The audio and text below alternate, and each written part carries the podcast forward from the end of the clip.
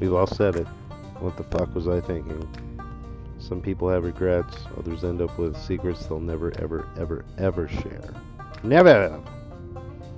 But if you're anything like me, here you can hear all about the bad decision making, what the fuck moments, and I can't believe I did that, but I really need to tell my buddy all those awesome stories from back in the day. Every week I'll have a guest or two that tells his or hers what the fuck moments, so join me right here for What the Fuck Was I Thinking.